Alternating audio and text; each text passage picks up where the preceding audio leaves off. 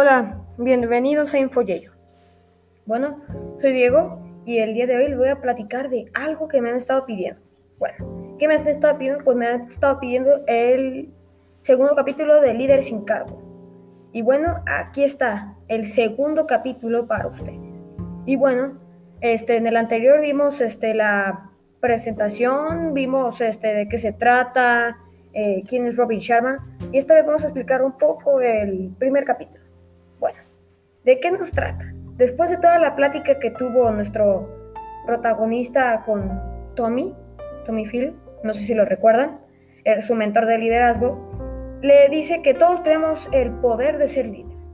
No nacemos todos con él, este, nos aprende, lo tenemos en el interior. La única cosa que necesitamos hacer es soltarlo, liberarlo, estimularlo. Es una parte no explorada, por así decirlo, pero todo lo tenemos y lo podemos mejorar.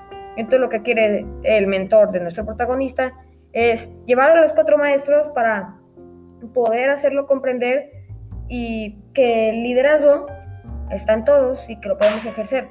Y ahí es cuando nuestro protagonista lo empieza a ejercer a través de los cuatro maestros. Y bueno, Tommy se lo lleva a un hotel de alta gama, un hotel así donde van ricos y personas este, con mucho dinero, la neta. Eh, bueno, lo describe como un lugar muy lujoso, muy alto el edificio y lo lleva y se supone que iba a ver a, una mujer que era la primera maestra y bueno, ya. Resulta que la mujer, la, primera maestra, era la conserje del lugar, pero vamos a decir, ¿por qué la primera maestra es la conserje y vive en uno de los hoteles más caros? Bueno, porque ella explica que a pesar de que ella sea la conserje, toma su trabajo como una pasión toma su trabajo como una oportunidad para poder salir adelante y esforzándose mucho y pues sobresale. Y eso es porque consigue este, ver la vida de una manera diferente.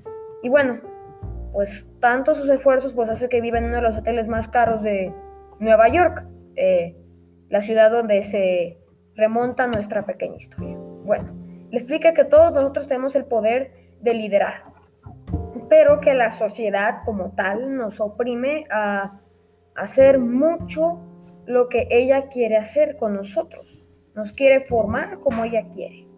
Entonces nuestro deber es enfrentarnos a eso y poder liberarnos, este, sacar nuestra pasión. Y eso a través de que todos tenemos el líder sin cargo. Y lo que ella quiere hablarnos es que tú debes de mejorar cada día, verlo cada día como una oportunidad, como una este, virtud para poder mejorar. Cada día decir, ah, mira, esto lo voy a mejorar hoy, mañana voy a mejorar el otro, ver lo que puedes aprender, porque todos podemos aprender. Muchos somos de los que ya aprendimos, que ya salimos de la escuela, la universidad, y yo todavía no he salido, pero yo pienso que los adultos se deben sentir así, no, todavía tenemos mucho que aprender como niños y como adultos. No sé ustedes qué opinen, si ustedes son adultos que me están escuchando, pero todos podemos aprender cada día de nuestra vida para mejorar y van a ver que van a traerme muy buenos resultados. A mí me trajo buenos resultados.